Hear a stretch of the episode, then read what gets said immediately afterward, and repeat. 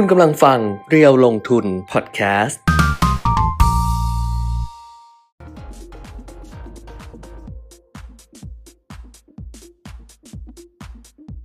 สวัสดีค่ะสวัสดีครับ อัปเดตเทรนด์ลงทุนนะคะ กับเพจเดียวลงทุนแล้วก็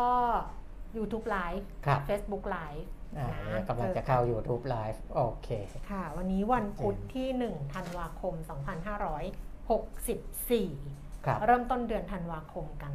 อ่าฮะอืมนะก็อากาศดี วันนี้อากาศดี ดีมาหลายวันละเอออืมเออแต่เมื่อเช้านี้ก็อ่าอุณหภูมิเย็นสบายนะครับ ก็แต่ว่าในตลาดทุนในด้านเศรษฐกิจก็ยังร้อนระอุอยู่อืมนะจริงๆของบ้านเราเนี่ยอ่ามีการพูดถึงเรื่องของการระบาดเมื่อวานเนี้ยที่ที่ค่ะ เอ่อเรื่องโมเดอร์นาเรื่องอะไรเงี้ยนะคือผู้ผลิตวัคซีนที่เขาบอกว่าอ่าจะคุมไม่อยู่สำหรับโอไมครอน ก็คือประสิทธิภาพลดลงแหละอืมลดลงนะครับแล้วก็ส่งผลกระทบกับตลาดเอเชียตั้งแต่เมื่อวานแล้วค่ะแต่ทีเนี้ยพอไปถึงในฝั่งสหรัฐอเมริกา คนก็คิดว่าประเด็นเนี้ยเป็นประเด็นหลักที่ทำให้ตลาดหุ้นฝั่งอเมริกา ปรับตัวลดถูกลกงระทบด้วย แต่จริงๆไม่ใช่อืมนะตอนหลังนี่นักวิเคราะห์ก็หลาย ๆสำนักมองเห็นตรงกันว่าเป็นประเด็นรองค่ะนะครับ มีผลบ้างค่ะแต่ไม่ใช่ประเด็นหลัก ประเด็นหลักเป็นเรื่องที่เจอโรมพาวเวลไปพูดกับอ่าคณะกรรมาธิการการธนาคารของวุฒิสภามากกว่าอ่าอ่าเดี๋ยวจะเล่าให้ฟังนะครับอ่าได้ในเรื่องนั้นนะแล้วก็อ่าเรื่องอื่นๆนะครับ เดี๋ยวจะมีมุมมองด้านตลาดหุ้น นะทั้งในเชิงเทคนิคในเชิงกลยุทธ์ของโบรกเกอร์สัก 3-4 แห่งมาฝากกันด้วยเออเพราะว่านะครับหุ้นบ้านเราอะ คือยาวเลยอะคุณปิยมิตรยาวเลยเหมือนคือกับว่าเมื่อวานนี้ที่เราดูในเพจเดียวลงทุนใช่ไหมเออบอกว่าหุ้นจับตาหุ้นภาคบ่ายอะใช่แล้วบอกแล้วให้ถ้าหลุแนวดรับอะเท่าไหร่นะหนึ่งพันเท่าไหร่นะเอ่อเท่าไหร่หนึ่งอะห้าเก้าสามอะถ้าหลุดอะเสักใช่อไหมย่างหนึ่งอะถ้าหลุดจะเป็นขาลงไงเออนี่ไงเมื่อกี้เมื่อเช้าขึ้นนี่ลงอีกแล้วก็บอกอยู่ว่าเนี่ยเออแบบว่าแบบลบไม่มีบวกเลยคือบวกมานิดนึงแล้วก็อ่าฮะร่วงลงไปนะคะ ตอนนี้ก็ปรับตัวลดลงไปอีก ดิฉันเนี่ยต้องซื้อเพิ่มมาล่ะ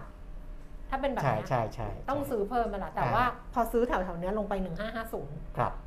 ก็น่าจะประมาณ 1550อะอ่าฮะถ้าดูตัวเลขแล้วเดี๋ยวให้คุณเป็นมิตรอัปเดตอ่าจากอ่านักวิเคราะห์ให้กันละกันนะคะใช่แต่ว่าใครที่ติดตามเราอยู่ตอนนี้นะคะกับเอ่ออัปเดตเทรนด์ลงทุนนะคะ ก็สามารถที่จะส่งข้อความมาทักทายกันได้ อากาศเป็นยังไงกันบ้าง เออดีนะครับเมื่อเช้าพี่นุคุณพิษณุนินกลัดส่ครังบส่งมาส่งมาอ่าในฮะไลน์กรุ๊ปอ่าแล้วบอกว่าเสาร์อาทิตย์เนี้ยถ้าเกิดว่าใครอยากได้อากาศเย็นๆให้ไปเขาใหญ่โอ้เพราะว่าเขาใหญ่เนี่ยตอนตอนที่เย็นสุดเนี่ยคือ 13 องศาอ่าฮะอืมอ่าเออเออเออพี่นุส่งมาเมื่อเช้านี้ แล้วแกพร้อมจะเปิดบ้านต้อนรับไหมยัง ให้ไปเที่ยวที่อื่นนะ ไม่ได้ให้ไปบ้านแกใช่ไหมเออยังคราวก่อนชวนตอนที่เออยังไม่มีโควิดฮะชวนไม่มีใครไปเพราะตอนหลังทุกคนบอกว่าเออเดี๋ยวเราไปตีปิงปองอะไรอย่างเงี้ยบ้านเออบ้านพี่หนูพี่หนูบอกว่าไปฉีดวัคซีนให้ครบก่อนฉีดครบแล้วก็ยังออยังเฉยๆอยู่ เราฉีดสองเข็มแล้วนะเออยังเฉยๆอยู่อ้าวนะฮะเพราะฉะนั้นเนี่ยส่งข้อความมาทักทายกันได้นะคะ สวัสดีค่ะน้องตาลบอกสวัสดีค่ะอะ คุณนัชชาบอกชนบุรีเย็นๆเหรอคะอ่าคุณอืมคณาพัฒน์อันนี้คือรางวัลได้โล่ทักทายดีเด็ดของดิฉันนะ สวัสดีครับพี่ๆผมมารายงานตัวเพื่อฟังรายการแล้วครับ ขอบคุณค่ะอ่าฮะก็ส่งข้อความมาทักทายกันได้นะ ในทุกช่องทางเลยทั้ง YouTube Live นะคะ ใครติดตามอยู่แล้วก็ทั้งทาง Facebook Live ด้วย เราก็อยากให้มันเป็นแบบถึงแม้ภาพ บรรยากาศมันจะไม่ดีอะครับมันจะไม่ดีเท่าไหร่แบบมีโอไมครอนภาพรวมของการลงทุนไม่ค่อยดีอะไรเงี้ย แต่อืมว่าอย่างน้อยก็มีอากาศดีๆอะเนาะครับให้เราแบบ ให้แช่มชื่นกันอ่าแล้วก็เดือนสุดท้ายแล้วต้องสู้สู้สู้กันอ่ามมาเยอะแล้วอะอืมก็ต้องพูดต่ออะให้สู้ต่อไปสู้ๆแล้วกันค่ะครับเอาไปดูโควิดกันก่อนเดี๋ยวจะได้เข้ามาที่ค่ะตลาดหุ้นนะครับอืมว่ากลยุทธ์ที่เขาแนะนำกัน ซึ่งมันก็มีเอ่อแนวทางยังมีหุ้นที่ให้เลือกลงทุนได้ค่ะนะครับเอ่อ โควิดในระดับโลกเนี่ยผู้ติดเชื้อเพิ่มขึ้นอีก 5 8 5 0 0 0 คนนะก็ถือว่าสูงอยู่นะครับอ่าตัวเลขโดยรวมเนี่ยทะลุ2 263 ล้านคนค่ะเรียบร้อยแล้วสำหรับผู้ติดเชื้อโควิดสะสมนะครับเสียชีวิตเพิ่มขึ้นอีก 7,617 คนทั่วโลกวันนี้นะโดยที่สหรัฐอเมริกาเนี่ยเอ่ออย่างที่ผมบอกเลยอืมว่าผู้ป่วยหนักเพิ่มขึ้นนะครับทำให้ผู้เสียชีวิตเนี่ยเขากลับมาเป็นอันดับหนึ่งของโลกอีกแล้วอืม1,438 คนค่ะรัสเซีย 1,229 รัสเซียเนี่ยจะประคองการเสียชีวิตอยู่ประมาณเนี้ย1,200 กว่าคนทุกวันนะครับ แต่สหรัฐเอ่อโดดมาที่ 1,400 กว่าคนเลยต่อวันค่ะแล้วก็ผู้ป่วยหนักเพิ่มขึ้นด้วยนะครับ ขนาดว่าเสียชีวิตเพิ่มขึ้นแล้ว แต่ผู้ป่วยหนักเพิ่มขึ้นตามมาด้วยอันนี้ดูอืมภาพแล้วไม่ค่อยดีอืมเพราะว่าผู้ป่วยหนักเนี่ยเอ่อเมื่อวาน12,000กว่าคน ตอนนี้กลับมาเป็น13,000กว่าคน เพิ่มขึ้นมาอีกนะก่อนหน้านั้นพยายามจะลดลงไปแถวๆหมื่นต้นๆ แต่ก็ไม่ลงนะครับ อันนี้อาจจะมีปัญหาละในระบบสาธารณสุขของสหรัฐอเมริกาเองอืมนะครับ เพราะว่าอ่าผู้ป่วยเดิมก็แทนที่จะไม่ได้หายดีแล้ว กลับป่วยหนักขึ้นแล้วก็เสียชีวิตมากขึ้นนะครับค่ะ รองลงมาสำหรับประเทศที่มีผู้ติดเชื้อโควิดมากก็คือเยอรมนี อันนี้ก็ยังต้องหาทาหาทางคุมกันหนักอยู่อืมเพราะว่าติดเชื้อเพิ่มขึ้นเนี่ยห้าหมื่นห้าพันแปดร้อยแปดสิบคนนะครับ เสียชีวิตอีก 485 คน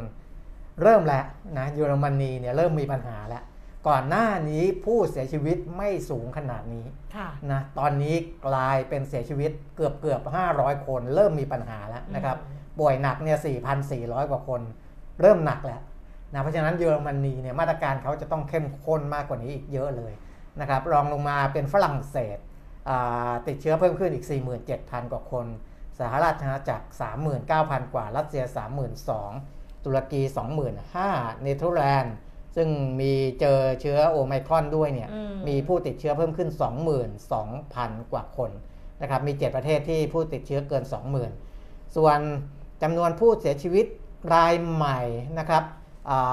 สหรัฐอเมริกาอันดับ 1 รัสเซียอันดับ 2 ยูเครนอันดับ 3 โปแลนด์อันดับ 4 เยอรมนีอันดับ 5 บราซิลอันดับ 6 ตุรกีอันดับ 7 และอันดับ 8 ยังคงยืนหยัดด้วยเวียดนามนะประเทศบ้านใกล้เรือนเคียงของเรานี่เองนะครับเอ่อเสียชีวิตอีกเกือบ 200 คนนะตัวเลขเมื่อวานนี้ 197 คน ติดเชื้อเพิ่มขึ้นอีก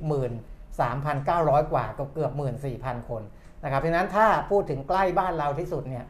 อ่าที่ยังมีปัญหามากที่สุดก็จะเป็นเวียดนามนะครับอ่ามาดูที่บ้านเรา แต่ว่าของอัปเดตนิดนึงว่าครับญี่ปุ่นเนี่ยเจอนะผู้ติดเชื้อโอโอไมไมคครรออนนใช่ไหมเพมาราะจากแอฟริกา มาจากนามิเบียเออญี่ปุ่นเนี่ยปิดปิดไปแล้วคือครับประกาศปิดสนามบินปิดเออคือไม่ให้ไม่ให้เข้าออกอะครับอปิดเลยอย่างเงี้ยแต่ว่าอันเนี้ยเป็นนักการทูตนามิเบีย ซึ่งอ๋อมาถึงสนามบินสนามบินนาริตะเมื่อครัวับนที่อ่าฮะ28 พฤศจิกายนแล้วก็อืมตรวจ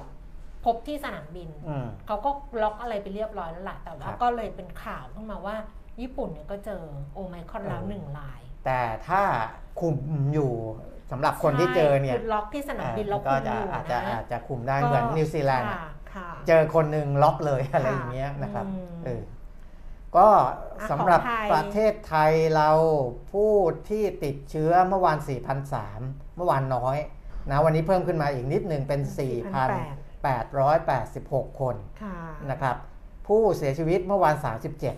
เพิ่มขึ้นมาเป็น 43 คนนะครับ แต่ก็ยังถือว่าไม่สูงนะยังถือว่าไม่สูงยังถือว่าอ่าคุมได้อยู่นะครับ รักษาหายกลับบ้านได้ 6,326 คนอืมนะถ้าดูรายจังหวัดเนี่ยตอนนี้อ่ากรุงเทพมหานครก็มีผู้ติดเชื้อ ขึ้นมาเกือบเกือบ800 คนอีกแล้วอือหือนะครับ797นะ797 คน สงขลา 328 สุราษฎร์ธานีนครศรีธรรมราชนี่ 200 กว่าคน สุราษฎร์240 นครศรีธรรมราช 206 นะครับชนบุรี 199 ก็เกือบเกือบ200ค่ะนะแล้วก็เชียงใหม่สมุทรปราการปัตตานี ประจวบคีรีขันธ์แล้วก็ชุมพรร้อยกว่าคนนะครับค่ะเป็น 10 อันดับจังหวัดที่ยังมีผู้ติดเชื้อโควิด สูงอยู่ประจำวันนี้นะอ่าอะไปที่ข้อมูลนี่ถอนหายใจนะเมื่อกี้ลยว่า ไม่มีวัคซีนใช่ไหมวัคซีนไม่ต้องดูเนอะก็ฉีดกันไปเรื่อย ๆ เนาะครับเออวัควัคซีนนี่เอ่อไปเดินเดินตามแผนนะนะตอนนี้ตอนนี้อยู่ในแผนอยู่แล้ว เพียงแต่ว่าเดี๋ยวตอนบูสต์นี่แหละนะครับอ่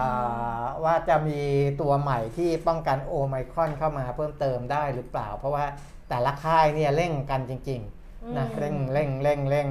อ่าศึกษาเร่งที่จะ แล้วก็ศึกศึกษาแล้วเนี่ยก็ทดสอบกันแบบอาจจะตอนนี้ยังไม่ไม่เปิดเผยออกมาสู่ภายนอกค่ะนะครับ แต่ว่าเขาเขาเร่งกันทุกขั้นตอนค่ะนะทั้งการค้นคว้าทั้งการทดสอบทั้งอะไรต่ออะไรค่ะนะครับ อาจจะออกมาเร็วก็ได้นะครับค่ะ ในเรื่องของวัคซีนที่สามารถสู้กับโอไมครอนได้ ที่คุณอาวุธบอกพรุ่งนี้ขอให้คนติดเชื้อต่ำเหมือนดัชนีราคาหุ้นเออก็ดีนะเออพันห้าอะไรอย่างเงี้ยก็ดีเหมือนกันนะอ่าฮะอ่าไปดูตลาดหุ้นกันค่ะ เราเริ่มที่ตลาดหุ้นต่างประเทศ เมื่อคืนที่ผ่านมาก่อน เพราะว่าดัชนีอุตสาหกรรมดาวโจนส์หลังจากที่วันเมื่อวันจันทร์เนี่ยคืนวันวันเช้าวันจันทร์ของเราก็คือคืนวันศุกร์ของเขาลงไป 900 กว่าจุดใช่ไหมแล้วก็พอ คืนวันอังคารก็ปรับตัวเพิ่มขึ้นมาอืมเมื่อวานนี้ใช่ไหมคะอ่าฮะแล้วก็พอคืนวันเอาคืนวันจันทร์ปรับตัวเพิ่มขึ้น เมื่อคืนคือคืนวันอังคารเช้าวันพุธบ้านเรา ก็ปรากฏว่าลงไปอีกรอบหนึ่งครับนะคะ เมื่อคืนดัชนีอุตสาหกรรมดาวโจนส์ปิดตลาดเนี่ยลดลงไป 652 จุดค่ะ 1.86%นะคะ ไปอยู่ที่ 34,483 จุด NASDAQ ลงไป 245 จุดค่ะ 1.5%นะ แล้วก็ S&P 500 ก็ลงไปเกือบ 2%ค่ะ 1.9% 88.27 จุด ก็ลงหนักทีเดียวสำหรับตลาดหุ้นที่นิวยอร์กเมื่อคืนนี้ แต่ว่าที่คุณปิ่นมิตรบอกไว้ตอนต้นว่านึกว่าโอไมครอนแต่จริงๆ มีเรื่องอื่น เดี๋ยวค่อยเดี๋ยวค่อยว่ากัน ใช่ใช่ใช่นะไปดูยุโรปนะคะลอนดอน FTSE ร้อยค่ะ ลงไป 50จุด0.7% CAC 40 ตลาดหุ้นปารีสฝรั่งเศสเอ่อ น่าจะปิดทำการนะ เพราะว่ามันเป็นตัวเลขเก่าอะข้ามไปแล้วกันครับแล้วก็ไปดู DAX แฟรงก์เฟิร์ตเยอรมนีนะคะ ลงไป 180.73จุด1.18%ค่ะ ซีกของเอ่อเอเชียเช้าวันนี้ โตเกียวนิกเกอิค่ะ ปรับตัวเพิ่มขึ้น 225จุด0.8%ห่างเสียงฮ่องกงเพิ่มขึ้น 352จุด1.50%แล้วก็ CSI 300 ตลาดหุ้นเซี่ยงไฮ้นะคะ ปรับตัวลดลงไปเล็กน้อยค่ะ 0.73จุด0.02%ค่ะ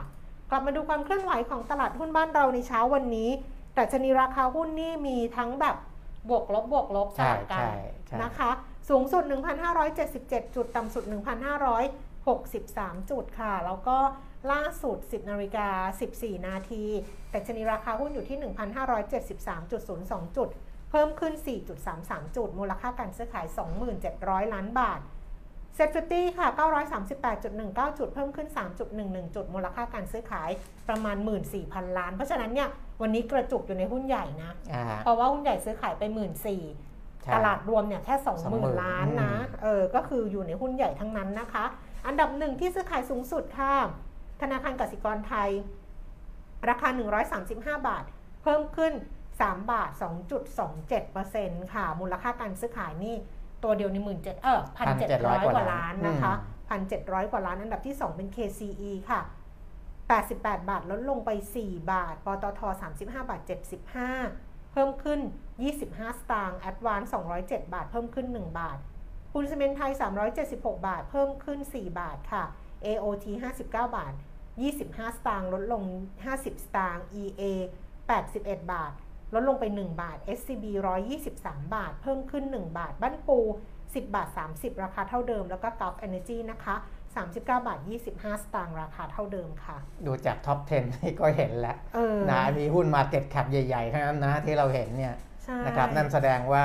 อ่านักลงทุนสถาบันนี่แหละอืมนะกับนักลงทุนต่างชาติเนี่ยตอนนี้กำลังมาตุมารุมมาตุ้มกันอยู่นะครับสำหรับหุ้น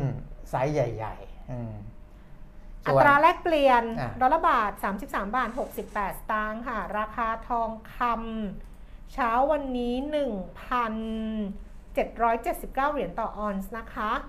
ราคาในบ้านเราอยู่ที่ 28,300 แล้วก็ 28,400 ราคาน้ำมันค่ะ เบรนท์อยู่ที่ 70 เหรียญ 57 เซนต์ลดลงไป 2 เหรียญ 87 เซนต์3เปอร์เซ็นต์เบรนท์นะ แล้วก็เวสเท็กซัสนี่ เหลือ 67 เหรียญ 41 เซนต์เออ คือหลุดลงมา หลุดอ่าฮะ ตั้งแต่เมื่อวานนะคะ ครับ 67 เหรียญ 41 เซนต์เช้าเนี้ยคือดีดแล้วนะ เช้านี้อืม ขึ้นมาเหรียญ 23 เซนต์ก่อนหน้านี้คือ 66 เหรียญนะคิดดูแล้วกัน อ่าฮะ แล้วก็ดูไบเนี่ยเป็นราคาเมื่อวานนะคะ 80 เหรียญ 30 เซนต์มันก็เลยยังเป็นราคาที่แบบสูงปี๊ดเขย่งเกงกอยกันอยู่ ครับเอ นะอก็อ่ามันก็ในประหลาดประหลาดไหมของราคาน้ำมันนี่ก็มาจากเรื่องที่โมเดอร์นาเขาพูดถึงนั่นแหละเออนะในเรื่องวัคซงวัคซีนนะครับค่ะก็อ่าทำให้มีการความกังวลเกี่ยวกับการฟื้นตัวของเศรษฐกิจนะอะข้อมูลครบเนาะทำไมมันดูเหนื่อยๆเนาะดูเหนื่อยๆคือ ใช่เหนื่อยๆดูแบบว่าเออหายจงหายใจอะไรอย่างเงี้ยเหนื่อยเออๆ เคยมีแต่ก็มีนะที่เขา Facebook ไลฟ์แล้วตึ้งไปเลยอย่างเงี้ยดิฉันก็เคยคิดเหมือนกันนะว่า เราอะใส่หน้ากากแล้วพูดพูดไปอย่างเงี้ยครับ เราจะตึ้งไปหรือเปล่า ก็เคยคิดอยู่เหมือนกัน แต่ว่าอ่าฮะมันก็ไม่ตึ้งสักทีอืมอะตลาดหุ้นต่างประเทศที่ปรับตัวลดลงเดี๋ยวแล้วบอกก่อนว่าเป็นเรื่องของโมเดอร์นาเออเออ นะแต่จริงๆมีเรื่องอื่น เดี๋ยวใช่ก่อนใช่อาไปเดี๋ยวรื่องอื่นก่อนไล่ไล่ข้อมูลให้จบอีกอะนิดหนึ่งก็คือตลาดพันธบัตรสหรัฐค่ะนะครับ ว่ามันมีสัญญาณอะไรไหมนะก็ปรากฏว่าพันธบัตร 10 ปีของสหรัฐเนี่ยยิวหล่นวูบลงมาอีกครั้งนะครับอืมจาก 1.52 วันก่อนเนี่ยลงมา 1.48อืม 1.48 แล้วขยับขึ้นไปเป็น 1.52อืมจาก 1 1.52 เนี่ยลงหล่นตุ๊บลงมา 1.43%เลยอืมนะครับ ซึ่งเป็นอาอัตราผลตอบแทนที่ต่ำที่สุดในรอบเดือนพฤศจิกายนเลยค่ะนะครับ ก็เอาเกือบเกือบต่ำสุดในรอบเดือนพฤศจิกายนนะแต่ก็ก่อนนะก่อนจริง ๆ ก็ต่ำสุดตั้งแต่ก่อนหน้านั้นด้วยอืมนะครับ นี่ก็เป็นสัญญาณเหมือนกันว่าอ่า คนหลบไปพักเงินกันในตลาดพันธบัตรนะครับพันธบัตรแต่ว่าพันธบัตร 2 ปีระยะสั้นเนี่ยอัตราผลตอบแทนยังเพิ่มขึ้น 0.51 เป็น 0.52เปอร์เซ็นต์นะครับเพราะว่าพันธบัตรระยะสั้นเนี่ยมันไปตอบสนองกับคำพูดของเจอโรมพาเวลอืมนะที่ไปอ่าพูดกับคณะกรรมาธิการการธนาคารของวุฒิสภาเนี่ยเดี๋ยวเดี๋ยวก่อนเจอลมพาวเวลนิดนึงได้ไหม ครับคุณคุณคุณคุณอัญชลีแจ้งมาบอกว่าว่า สัญญาณสะดุดค่ะ คือถ้าเกิด Facebook อะค่ะ Facebook Live สัญญาณอาจจะสะดุดหรืออะไรประมาณเนี้ย เออ คือไม่แน่ใจว่าเป็นที่อินเทอร์เน็ตหรือเป็นที่อะไรนะ แต่ว่าครับ Facebook ส่วนใหญ่อาจจะสะดุดบ้าง เพราะฉะนั้นเนี่ยบางท่านก็ย้ายไปที่ YouTube ครับก็คือไปดู YouTube Live ซึ่งนะจะคะ ลื่นไหลกว่า YouTube อะราบรื่นกว่าอนาคตเราอีกค่ะ บอกได้เลย เออ สัญญาณของ YouTube เออ การดูเนี่ยราบรื่น ยิ่งกว่าอนาคตเราอีกค่ะ เพราะฉะนั้นถ้าดู Facebook ก็อาจจะคล้ายๆ อนาคตเราค่ะ มีสะดุดกึกกักกึกกักกึกกักบ้าง แต่ถ้า YouTube จะราบรื่นกว่าอนาคตเราเอออ่าฮะเพราะฉะนั้นลองดูนะคะมีอีกหนึ่งทางเลือกนะครับเจอโรมก่อนไปค่ะเจอโรมพาวเวลเนี่ยค่ะนะมีอ่าข้อสังเกตนิดหนึ่งอืมนะครับหุ้นในตลาดหุ้นนิวยอร์กเนี่ยปรากฏว่าก่อนหน้านี้ Microsoft ซึ่งอ่าราคาเพิ่มขึ้นเร็วแล้วก็ Market Cap เนี่ย แซง Apple ขึ้นไปเป็นเบอร์หนึ่งอืมนะครับ แต่ว่าที่บอก 2 ล้านล้านเหรียญอะไรอะอ่าปะเขาเขาทะลุ2 ล้านไปอ่าทะลุไกลกว่าสองล้านนะอ่าก็คือของ Apple เนี่ยตอนนี้ 2.7 ล้านอ่าล้านค่ะนะครับ แต่ว่า Microsoft ลงมาเหลือ 2.48 ล้านล้านแค่นั้นเอง จากที่แซง Apple ไปอ๋อนำหน้าไปนะครับ คือในช่วงที่ค่ะเกิดไอ้วิกฤตโอไมครอนเนี่ยก่อนหน้านี้ที่มันอ่าแกว่งขึ้นแกว่งลงดึงดังดึงดังเนี่ยปรากฏว่า หุ้น Apple เขาไม่ค่อยลงอ่านะก็ก็อ่ายังคงประคองอยู่เพราะว่ามี iPhone รุ่นใหม่เข้ามา support มาสนับสนุน iPhone สิบสามเออแต่ว่า Microsoft เนี่ยโอ้โหลงมาค่อนข้างแรงก็เลยทำให้อ่าขนาดของ Apple เนี่ยกลับไปแซง Microsoft เยอะเลยตอนนี้ถ้าดูจาก Market Cap นะ Apple ก็จะกลับไปเหนือม Microsoft เพราะว่าเออราคาหุ้นครับ Microsoft ปรับตัวลดเนี่ยลงมันก็เพราะฉะนั้นเนี่ยหุ้นแต่ละตัวเนี่ยอ่า ความทนทานกับข่าวสารแต่ละช่วงเนี่ยมันจะไม่เหมือนกัน แต่เขาก็ต้องมีสนะตอรี่ก็แล้วด้วยไงแต่คือบางเออบางตัวอย่างอย่าง Apple เขามีสตอรี่ไงครับว่าเขามีสินค้าใหม่ออกมาอะไรประมาณเนี้ยอ่าฮะค่ะอะ ในส่วนของเจอโรมพาวเวลที่ไปพูดกับคณะกรรมาธิการเนี่ยเขาก็ไปบอกว่าอ่าเขากังวลเรื่องของเงินเฟ้ออืมนะอ่าซึ่งตอนเนี้ยในเรื่องของโอไมครอนเนี่ย เดี๋ยวต้องรอดูอีกสักระยะหนึ่งว่ามันจะยังว่าไงมันมีผลกระทบเออหรือเปล่า แต่เงินเฟ้อเนี่ยชัดเจนแล้วอืมนะว่ามันมีความกังวลมากขึ้น เพราะฉะนั้นเนี่ยในการประชุมวันที่ 14-15 ธันวาคมของธนาคารกลางสหรัฐเนี่ยมีโอกาสอย่างสูงเลยที่จะหยิบยกเรื่องของการถอนวงเงิน QE อืมนะครับ แล้วก็อ่ามีการคาดว่าบางคนก็พูดถึงว่าถอนเร็วขึ้นด้วย คือตัวเขาเองเนี่ยเขาก็ค่ะก็ก็บอกว่าอันเนี้ยอ่า ในการประชุมครั้งเนี้ยก็จะเข้ากันแล้วก็จะมีการพูดกันชัดเจนแหละว่าจะถอนเท่าไหร่เท่าไหร่นะครับ แต่ว่าที่อ่ามีความกังวลเข้าไปสู่ตลาดทุนตลาดหุ้นเนี่ยเพราะว่ากลัวว่าจะถอนมากกว่า 15,000อืมเหรียญต่อต่อเดือนอย่างที่อ่าต่ออย่างที่เคยคาดการณ์กันไว้ก่อนหน้านี้ค่ะนะครับหมื่นห้าพันล้านนะก็อ่า แล้วก็เรื่องของดอกเบี้ยด้วยเหมือนกัน ก็กลัวว่าจะขึ้นเร็วกว่าที่คาดเพื่อที่จะสกัดเงินเฟ้อเพราะตอนเนี้ยอืมเจอร์โรมพาวเวลเนี่ยส่งสัญญาณว่าเขากังวลเรื่องของเงินเฟ้อค่ะทีนี้ถามว่าไอ้เรื่องของโอไมครอนเนี่ยอ่ามันจะส่งผล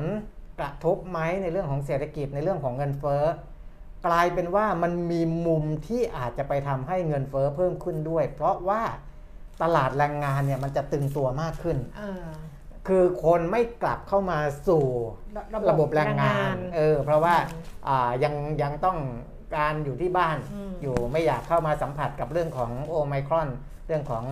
โควิดกลายพันธุ์อะไรพวกเนี้ยนะครับ มันก็จะทำให้มีผลนะตลาดแรงงานตึงตัวมันอาจจะมีผลทำให้คอสในเรื่องของแรงงานและอื่นๆเนี่ย มีโอกาสขยับขึ้นได้ อันนี้ก็เป็นอีกปัจจัยหนึ่งค่ะนะครับที่อาจจะส่งผลให้มีการพูดถึงเรื่องของการคุมอัตราเงินเฟ้อมากกว่าที่จะกังวลว่าโอไมครอนจะทำให้เศรษฐกิจเนี่ยมันโตช้าลงหรืออะไรก็ตามนะครับอันนี้ก็เลยทำให้มีผลต่อตลาดหุ้นของฝั่งสหรัฐนะอันนี้เป็นปัจจัยหลักเลยนะส่วนเรื่องที่โมเดอร์นาออกมาพูดนั่นก็มีปัจจัยเป็นปัจจัยเสริมเข้ามาอืมนะครับ ก็ก็เป็นความกังวลกับเศรษฐกิจในระยะต่อไปเออเนอะคือโอไมครอนเนี่ยเจอโรมพาวเวลเขาบอกเลยว่าเดี๋ยววันที่ 14 15 ซึ่งจะเป็นวันประชุมอะวันนี้มันเพิ่งวันที่หนึ่งอ่านะมันก็ยังมีเวลาอีกครึ่งเดือน ที่เขาจะมองเห็นว่าอ่าครึ่งเดือนเนี้ยมันเป็นพัฒนาการมันคืเป็นอยังไงเขาคิดว่าพอถึงวันประชุมเนี่ยเออจะเห็นละว่าตอนเนี้ยตอนเนี้ยยังไม่รู้เออว่ากระทบไม่กระทบแค่เออไหนมตอนเนี้ยยังไม่รู้แต่ว่ากลางเดือนที่จะประชุมเนี่ยรู้ละอืมนะตอนนั้นเนี่ยจะถ้าถ้าถามว่าเอาโอไมครอน เข้าไปเป็นส่วนหนึ่งในการพิจารณาไหมเอาไปอยู่แล้วอืมแต่ถ้าถามเขาวันนี้เขาบอกว่าเขายังตอบไม่ได้อืมเออว่ามันกระทบในแง่ไหนอย่างไรนะครับ แต่ในวันประชุมเนี่ยรู้แน่ๆแต่ที่รู้แน่ๆอีกอย่างหนึ่งคือวันประชุมเนี่ยจะคุยกันเรื่องถอนวงเงิน QE แน่เออๆนะครับ อันนั้นก็เลยอ่าส่งผลนะครับ ส่วนตัวเลขเศรษฐกิจอื่น ๆ ที่รายงานออกมา อันนี้เราถ้าเราข้ามจากเรื่องของโอไมครอนไปนะครับ สำนักงานสถิติแห่งชาติของจีนเนี่ยก็รายงาน PMI หรือว่าดัชนีผู้จัดการฝ่ายจัดซื้อ ภาคการผลิตของจีนก็ยังโตดีนะครับ ของเดือนพฤศจิกายนเนี่ยอยู่ที่ระดับ 50.1 เพิ่มจาก 49.2 ในเดือนตุลาคมนะนักวิเคราะห์คาดว่าเดือนพฤศจิกาจะขึ้นไปอยู่ที่ 49.6 แค่นั้นอืมแต่ว่าดีกว่าที่นักวิเคราะห์คาด คือไปถึง 50.1นะอันนี้เขาบอกว่าปัญหาห่วงโซ่อุปทานและพลังงานภายในประเทศอืมที่เป็นเป็นปัญหากับจีนก่อนหน้านี้เนี่ยเริ่มบรรเทาเบาบางลงนะครับ ก็ลดแรงกดดันกับภาคการผลิตนะแล้วก็ราคาอ่าวัสวัตถุดิบเนี่ยก่อนหน้านี้มันก็สูงมันก็เริ่มชะลอชะลอลงแล้วทำให้ภาคการผลิตเนี่ยอ่าเริ่มที่จะหายใจหายคอคล่องขึ้นนะครับ ส่วน PMI หรือว่าดัชนีผู้จัดการฝ่ายจัดซื้อภาคบริการ เดือนพฤศจิกายนลดลดลงเล็กน้อยจาก 52.4 ในเดือนตุลาคมลงมาอยู่ที่ 52.3 ในเดือนพฤศจิกายนนะครับอ่าเขาบอกว่าภาคบริการยังคงได้รับผลกระทบ จากการใช้มาตรการล็อกดาวน์เพื่อควบคุมการระบาดของโควิด -19 แต่จริงๆจีนเขาเข้มงวดอยู่แล้วนะค่ะเข้มงวดอยู่แล้ว ภาคบริการเขาจะ ยังไม่โตมากจนกว่าอ่าในแง่ของโควิดที่กระจายอยู่ทั่วโลกตอนนี้จะเบาบางลงค่ะนะครับถ้าในโลกยังมีข่าวอย่างนี้อยู่ตลอดเวลานี้จีนก็ยังค่อนข้างเข้มในเรื่องของอาการควบคุมโควิดนะครับซึ่งมันจะส่งผลกระทบกับภาคบริการของเขานะครับอ่าค่ะอันนี้ก็เป็นข่าวในระดับโลกทีนี้มาดูมุมมองตลาดหุ้นบ้านเราเดี๋ยวดูของเราก่อนตอนนี้ ดัชนีแกว่งขึ้นแกว่งลงเหลือเกินตอนนี้ ดัชนี 1,571 บวกอยู่ 2 จุดนะ1571 ประมาณนี้นะครับอืมอ่าทางอ่าเดี๋ยวดูของของโบรกเกอร์ต่างๆนะสำสำรวจกันของฟิลิปแคปิตอลบริษัทหลักทรัพย์ฟิลิปนะครับบอกว่าอ่าแนวรับสำคัญเนี่ย 1,554 นะ ก็ลึกเหมือนกันนะ ลึกเหมือนกัน แนวต้านเนี่ยอ่า คือจริงๆแนวรับแรกเนี่ย1,565 1,565 แล้วก็แข็งๆเลยเนี่ย1,554 นะครับ แนวต้าน 1,580 ซึ่งแนวต้านแรกเนี่ยสูงกว่าตอนนี้นิดเดียวเองนะ แล้วก็ถ้าขยับขึ้นไปได้จะไปถึง 1,590 นะครับ อันนี้คือในเชิงเทคนิคแนวรับแนวต้านจะอยู่ประมาณนี้นะครับ ส่วน อีกรายหนึ่งนะบริษัทหลักทรัพย์โนมุระพัฒนสินนะครับโนมุระพัฒนสินเนี่ยให้แนวต้านไว้ 1,583นะก็สูงกว่าดัชนีปัจจุบันอยู่นิดเดียว แล้วก็ขึ้นไปที่ 1,591 ก็ใกล้เคียงกันนะครับ1,590 1,591 ยังเป็นแนวต้าน นั่นแสดงว่าขาขึ้นอาจจะขึ้นจากนี้ได้ไม่ไกลมากนะครับ ดูขาลงดีกว่า แต่ขาแนวเวลาเวลาขาลงอะอ่าฮะนักวิเคราะห์บอกแนวรับจะไม่ค่อย ไม่ค่อยถูกครับไม่แม่นออเวลาขาขึ้นน่ะ แนวต้านก็ไม่แม่นอ่าฮะขาลงแนวรับก็ไม่แม่นเพราะมันจะหลุดทุกแนวรับเลย แนวรับแรกเนี่ย1,554เดี๋ยวนะ วันนี้ลงไปต่ำสุด1,563ก็1554แนวเดียวกันกับอ่าเมื่อกี้ของฟิลิปเออนะครับ แล้วก็ 1,543นะอื1554 กับ 1543 แต่ว่าของนมระพัฒนสินเนี่ยเขาจะให้กลยุทธ์ไว้ที่น่าสนใจเหมือนกันนะครับในเรื่องของการปรับพอร์ตการลงทุนนะเขาจะใช้วิธีขยับน้ำหนักของการลงทุนเนี่ยตามดัชนีที่มันลดลงมานะครับคือถ้าลงมาในระดับหนึ่งเดี๋ยวนะครับจะเขาจะให้เพิ่มทีละ ห้าเปอร์เซ็นต์สิบเปอร์เซ็นต์ไปอะนะสำหรับพอร์ตการลงทุนนะครับเอ่อแป๊บหนึ่งนะเมื่อกี้เปิดไว้แล้วพอดีไปดูก็แนวรับเป็นแนวต้านอืมนะครับมันก็เลยมันก็เลยเอาว่าเอาว่ามันก็เป็นเลยหาไม่เจอ เอาเป็นพอร์ตในเชิงผสมผสานก่อนละกันนะครับว่าอ่าแนะนำว่าเป็นหุ้นไทย 50%นะอันนี้ในพอร์ตรวมก่อนนะ หุ้นไทย 50% หุ้นต่างประเทศเนี่ยควรจะค่อยๆปรับลดลงจากเดิมนะครับลงมาแถวๆ20ถึง25%แล้วก็ไปถือสินทรัพย์ปลอดภัยในทางเลือกอื่นๆ เพิ่มขึ้นเป็น 25-30%อันนี้ในภาวะที่ตลาดยังมีความไม่แน่นอนนะครับ ส่วนถ้าดัชนีลดลงมาก็ค่อยๆ ขยับพอร์ตเพิ่มขึ้นครั้งละ 5% 10%ที่เป็นสินทรัพย์เสี่ยงนะในในหลักการเขาให้ไว้ เป็นแบบนี้นะครับอะส่วนอีกเจ้าหนึ่งของอา UOB k h i a n นะ UOB k h i a n เนี่ยเขาให้เขาบอกว่าอย่างนี้ในแง่ของอาแนวรับแนวต้านเนี่ยแนวรับอยู่ที่ 1,550 ซึ่งเป็น PE ประมาณ 16.5 เท่าอืมนะซึ่งก็ถือว่าค่อนข้างปลอดภัยละ 1,550 นะครับแต่ถ้าแย่กว่านั้นก็คือ 1,520นะครับซึ่งอันนั้นเป็นแนวรับที่ค่อนข้างแข็งๆละนะก็อ่าดูในระดับนั้นนะครับคิดว่าไม่ควรจะหล่นไปมากกว่านั้นธีมของการลงทุนเนี่ยก็ให้ลงทุนพวกอ่าพลังงานทดแทน รถไฟฟ้า เพื่อรับกับธีมการสนับสนุนของภาครัฐนะครับ EA NEX Super พวกนี้ แล้วก็กลุ่มโภคภัณฑ์ที่ป้องกันเงินเฟ้อมีอะไรบ้าง ปตทสพปตท GC IVL Top นะอันนี้คืออาเป็น commodity ที่ป้องกันในเรื่องของเงินเฟ้อนะครับแล้วก็ที่รับกับผลตอบแทนพันธบัตรที่มันขยับขึ้นมานะครับก็จะเป็นบวกกับหุ้นกลุ่มธนาคารและประกันแต่ประกันนี้ต้องดูดีๆนะอืมตอนนี้มีอืมข่าวออกมาว่าค่อนข้างที่จะกังวลกันอีกแล้ว ใช่นคเพบราะว่าประกันเนี่ย เขาก็ประเมินต้องบอกเขาประเมินผิดไงประเมินอ่าฮะโควิดผิดใช่ประเมินอะไรผิดแล้วเขาก็ไปรับทำประกัน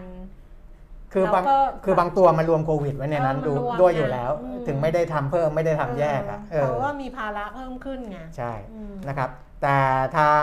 UOB เนี่ยบอกว่าอ่าประกันก็จะเป็นพวกอ่า TIPH ทิพยะใช่ไหมแล้วก็แบงก์ก็แบงก์กรุงเทพ K-Bank SCB พวกนี้ยัง เป็นบวกในเรื่องของถ้าหากว่าผลตอบแทนพันธบัตรขยับขึ้นมานะครับนอกนั้นก็จะเป็นพวกอ่าเกี่ยวกับการบริโภคในประเทศ CPN CRC CPO Macro นี่มันพวกนี้กลยุทธ์ระยะสั้นหรือว่าอะไรอันนี้ระยะสั้นสำหระยะสั้นเดือนใช่ไหมใช่สำหรับใช่แบบอย่างนี้ใช่ไหมใช่ใช่อืมเป็นกลยุทธ์ระยะสั้นไม่ใช่นะครับไม่ใช่แบบข้ามปีนะอ่าไม่ใช่ไม่ไม่ใช่ไม่ตีมปีหกห้าไม่ใช่ไม่ใช่ไม่ใช่เอาแค่ระยะเอาเฉพาะช่วงนี้ก่อนเออเอาระยะเอาเฉพาะช่วงนี้ว่าถ้าเกิดว่าจะเลือกลงทุนในภาวะอย่างเงี้ยที่อืมมันยังมีความอืมผันผวนจาก เนี่ยก็จะใช้ธีมตรงนี้นะครับอ่าส่วนอีกธีมหนึ่งเรื่องของการผ่อนคลายเกณฑ์ LTV นะครับยังไงก็ยังได้ประโยชน์อยู่อืมกับหุ้นกลุ่มอสังหามสุภาลัยคุณ i t y House พฤกษา Origin LPN Land and House AP นะครับพวกนี้ก็ยังเป็นกลุ่มที่เขาบอกว่ายังสามารถที่จะลงทุนรับกับธีมตรงนี้ได้นะครับอะอืมนะก็ก็ ให้เป็นมุมมองของโบรกเกอร์เข้ามาอ่าแบบนี้นะครับเผื่อจะเป็นจุดที่สำหรับตัดสินใจลงทุนได้นะครับ ตัดสินใจอะไรไม่ได้แล้วล่ะนาทีเนี้ยเออตัดสินใจยาก แต่ดิฉันน่าไปคุยตีมปีหน้ามาแล้วนะ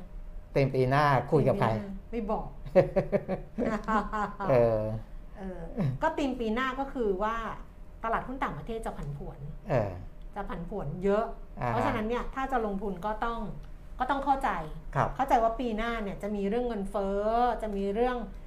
เงินเฟ้อจากราคาสินค้าโภคภัณฑ์ที่สูงขึ้นมาก่อนหน้านี้อ่าเพราะฉะนั้นเนี่ยตลาดการลงทุนตลาดต่างประเทศเนี่ยจะมีความผันผวน แล้วก็เขาแนะนำให้ลงทุนในสินทรัพย์ที่ใกล้เคียงเงินสดครับสินทรัพย์ที่มีความปลอดภัยก็คือ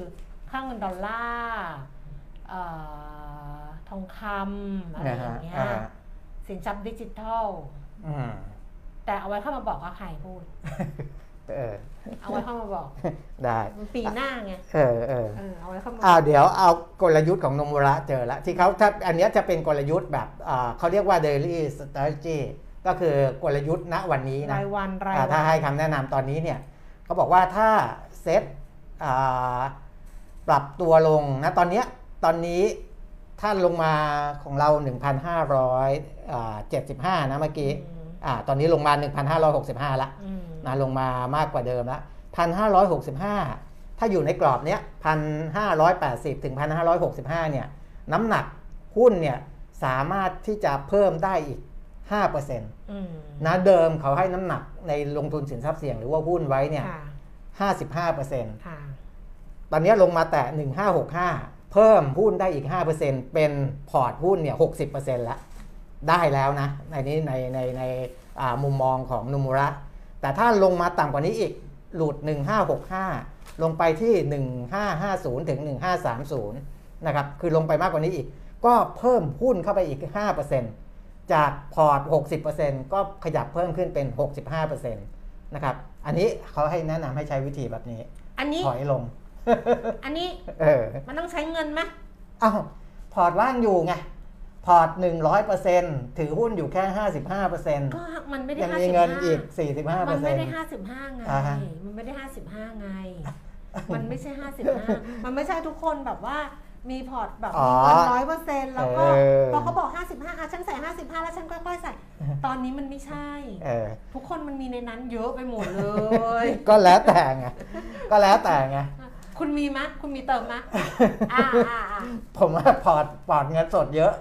เพราะฉะนั้นโอ้หุ้นเราไม่ได้มีอยู่แล้ว เราก็เติมได้ตลอดเวลาโอ้มันแล้วแต่ว่าก่อนหน้านี้เขาลดพอร์ตไปหรือยังไงเออ แต่ถ้าลดไปแล้วเขาก็ใช้กลยุทธ์แบบนี้ได้นะแต่ถ้ายังไม่ได้ลดพอร์ตแล้วยังเต็มกำไว้เต็มอยู่เนี่ยมันจะไปนนั่นได้ยังไงนอกจากไม่ได้ลดพอร์ตเออเต็มไปหมดแล้วอืมไม่มีเงินเติม ไม่มีเงินถัวแล้วเออล่าสุดคือถนนลงดอยถูกเวนคืน ไม่มีทางลงแล้วตอนนี้เอออยู่ๆอ้าวเห็นทางลงดอยอยู่ปรากฏว่าโดนเวรคืนค่ะคุณปียมิตรอ่าฮะถ้าจะลงช่วยช่วยโดดลงอย่างเดียว จะโดดลงด้านไหนเท่านั้นเองอ่าเอาก็ลองดูกันละกันว่า ถ้าเกิดว่ายิ่งลงอะ ถ้าลงก็คือสากลมารยุถทธ์ที่จะเพิ่มได้ทีละใช่ห้าใช่เปอร์ใช่เซ็นต์ใช่ทีละห้าเปอร์เซ็นต์ทีละห้าเปอร์เซ็นต์แบบนั้นเอออืมนะ อ่า สำหรับคนที่พอร์ตว่างและสำหรับคนที่มีเงินเหลือ ใช่ พอจะเติมได้อืมนะคะ นะครับ ก็ส่วนก็ที่เต็มอิเต็มอิ่มแล้วอะไรแล้วอะ แล้วก็ไม่ได้ลดก่อนหน้านี้อะเออ ก็ดูดูมันไป ไม่ มันก็มี2อย่าง คือมันต้องไปดูหุ้นในพอร์ตอะนะ ถ้าหุ้นมันเอ่อแย่จริง ๆ มันไม่เข้ากับธีมที่เขาแนะนำกันก็ต้องสวิชเอก็อคือต้องเปลี่ยนต้องตัดใจก็คือต้องต้องต้องเปลี่ยนตัวต้องขายต้องเปลี่ยนตัวตัดใจอะไรอย่างเงี้ย อันนั้นแล้วแต่ละนะแต่ว่าอ่าแนวคิดก็เป็นอย่างนี้คือถ้าลงยังลงทุนเพิ่มได้ คือถ้าดัชนีมันปรับไหลลงมายังลงทุนเพิ่มได้นะครับ ก็ค่อยๆเพิ่มไป เพราะว่าอ่าเดี๋ยวสักวันหนึ่ง เราก็จะหาวิธีจัดการกับเจ้าโอไมครอนได้เออแต่ถึงแม้จะจัดการกับเจ้าโอไมครอนได้ก็ตาม แต่เรื่องของเงินเฟ้อยังอยู่เป็นปัจจัยที่ใช่รบกวนเราอยู่ใช่เรื่อยใช่ๆนะครับเงิเรื่อนงเฟ้ของอยังอยู่การขึ้นดอกเบี้ยยังรบกวนอืมเราอยู่เรื่อยๆ เพราะฉะนั้นอืมอ่ามันมันมันก็ยังไม่ได้มีจังหวะที่แบบเราจะทุ่มอืมทั้งพอร์ตลงไปกับสินทรัพย์เสี่ยง เมื่อวานนะแบครับงก์ชาติประแถมาณลงอ่าแบงก์ชาติแถลงตัวเลขอ่าเดือนตุลาคมครับแต่ว่าก่อนแถลงเนี่ยก็คุยคุยเรื่องของโอไมครอนเออทางแบงก์ชาติก็บอกว่า ประเทศไทยเนี่ยตื่นตัวค่อนข้างเร็วกว่าอืมช่วงโรคระบาดตอนกว่ากว่าการระบาดของโควิด -19 เดลต้าครับคือโอไมครอนเนี่ยเราตื่นตัวเร็วอย่างที่เมื่อวานเราก็บอกไปแล้วว่ารัฐบาลก็มีแผนอืมอ่าแผนมีมาตรการรองรับอะไรอย่างเงี้ยแบงก์ชาติบอกว่า อันเนี้ยก็ถือเป็นสัญญาณที่ดีว่าถ้าเกิดอะไรขึ้นเนี่ยก็จะมีการดูแลที่ดีแล้วก็รวดเร็วขึ้น แต่ว่าก็วางใจไม่ได้ก็จะต้องจับตาดูเรื่องของโอไมครอนเนี่ยต่อไปครับนักข่าวก็ถามว่ามาตรการการเงินการคลัง มีรูมคือมีมีที่เหลือแบบรูมเพียงพออ่าที่จะดูแลผลกระทบจากโอไมครอนไหมครับคือใช้ไปหมดหรือยังอะไรเงี้ยเหลือบ้างไหมก็บอกว่าที่ผ่านมาการประชุมกรงงเนี่ยก็จะเห็นว่าคณะกรรมการให้ความสำคัญมาก ในการดูแลเศรษฐกิจให้สามารถฟื้นตัวได้อย่างแข็งแรง และนโยบายการคลังก็มีออกมาอย่างต่อเนื่อง ภาครัฐพยายามเปิดเพดานหรือว่ารูมมากขึ้น เพื่อให้มีความสามารถที่จะยืดหยุ่นในการทำมาตรการครั้งต่อไป นโยบายการเงินที่ผ่านมาก็มีหลายมาตรการที่ออกมาดูแล ไม่ได้มาดูแลเฉพาะผลกระทบจากเดลต้าเท่านั้นแต่ออกมาช่วยเหลือลูกหนี้อะไรอย่างเงี้ยนะคะ แต่ว่าทรัพยากรมันมีจำกัด เพราะฉะนั้นเนี่ยก็คือต้องมองในระยะถัดไปว่าจะทำยังไงให้นโยบายการเงินเนี่ยสามารถที่จะช่วยลูกหนี้ รวมถึงดูแลเศรษฐกิจให้สามารถอยู่ร่วมกับโควิด -19 รวมถึงการฟื้นตัวให้เกิดขึ้นให้ได้ครับดังนั้นสิ่งที่แบงก์ชาติพยายามทำก็คือ ทำอย่างไรเพื่อที่จะได้ตรงจุดภายใต้ทรัพยากรที่มีอยู่อย่างจำกัด ที่สามารถช่วยเหลือได้ตรงจุดและแก้ปัญหาได้ถูกจุด เช่น มาตรการที่เขาช่วยลูกหนี้อะอืมเขาก็จะบอกเห็นบ้างว่าเขาไม่ได้หวานอ่าฮะคือเขาก็จะเจาะให้ตรงจุดให้ความช่วยเหลือมันเกิดขึ้นจริงอะไรประมาณเนี้ยนะคะ แต่ถ้ามองภาพรวมคือถ้าเกิดเป็นตัวเลขเศรษฐกิจเดือนตุลาที่แถลงเมื่อวานไม่ค่อยมีอะไรคุณปิยมิตรครับบอกว่าภาพรวมก็ปรับตัวดีขึ้นตามการบริโภค ภาคเอกชนรวมถึงเอ่อ มาตรการล็อกดาวน์ที่คลี่คลายไปในช่วงเดือนตุลาคมอะนะคะอ่าฮะแล้วก็ส่งออกเนี่ยปรับตัวได้ดีขึ้น ตามการฟื้นตัวของประเทศคู่ค้าก็เอ่อเป็นตัวขับเคลื่อนให้เศรษฐกิจปรับตัวดีขึ้นนะคะเอ่อเพราะฉะนั้นเดือนตุลาเนี่ยก็ไม่มีอะไร แต่ถ้ามองกลับมาในในในในไตรมาสที่3อ่าฮะบอกว่าไตรมาสที่3เนี่ยก็ถือว่าเอ่อ ตัวเลขเศรษฐกิจนะสูงกว่าที่ตลาดคาดการไว้พอสมควร ดังนั้นภาพรวมทั้ง 4 ไตรมาสเนี่ยแบงก์ชาติก็บอกว่า ก็น่าจะขยายตัวในกรอบที่แบงก์ชาติประเมินไว้ที่ 0.7%อืมฮึคือคนอื่นมอง 1.2 1%อะไรอย่างนี้ใช่ไหมครับแบงก์ชาติบอกยังอยู่ที่ 0.7%ไอ้ 1.2เนี่ยเดี๋ยวต้องมาดูโอไมครอนอีกอะว่าเขาจะใช่ใช่เนาะถ้ามันมีผลกระทบเดี๋ยวเขาก็ปรับเออตัวเลขว่าอีจะกเป็นทียัหนึงงไงอืมแบงก์ชาติก็เหมือนกันบอกว่าประเมินไว้เนี่ย 0.7%หรือ อาจจะขยายตัวมากกว่าที่คาดเล็กน้อย เพราะว่าเขามองว่าโอไมครอนเนี่ยกระทบเศรษฐกิจปีนี้ไม่มากอืมถ้าจะเห็นผลอาจจะไปกระทบปีหน้ามากกว่าอ่านนะคะ แนวโน้มเศรษฐกิจเดือนพฤศจิกายนก็ประเมินว่าน่าจะฟื้นตัวต่อเนื่องค่ะ เทียบกับเดือนที่ผ่านมา ซึ่งเป็นผลของการเปิดประเทศ ส่งผลให้เกิดกิจกรรมทางเศรษฐกิจเพิ่มขึ้น หนุนให้เครื่องชี้หลายด้านเนี่ยปรับตัวดีขึ้น แล้วก็ทำให้เกิดการฟื้นตัวในหลายภาคส่วนธุรกิจ เช่น ธุรกิจบริการภาคการค้าขนส่ง ร้านอาหารที่ทยอยปรับตัวดีขึ้น แต่ต้องติดตามโควิดโอไมครอน ว่าจะมีพัฒนาการอย่างไร รวมถึงปัญหาของ supply disruption เช่น การขาดเซมิคอนดักเตอร์ครับตู้คอนเทนเนอร์อืมราคาพลังงานวัตถุดิบอืมที่อยู่ในราคาที่สูงอืมค่าเงินบาทแบงก์ชาติบอกว่าพฤศจิกายนในแข่งค่าขึ้น จากผลบวกต่อเนื่องจากการเปิดประเทศแล้วก็โควิดโควิดคลี่คลายทำให้เศรษฐกิจ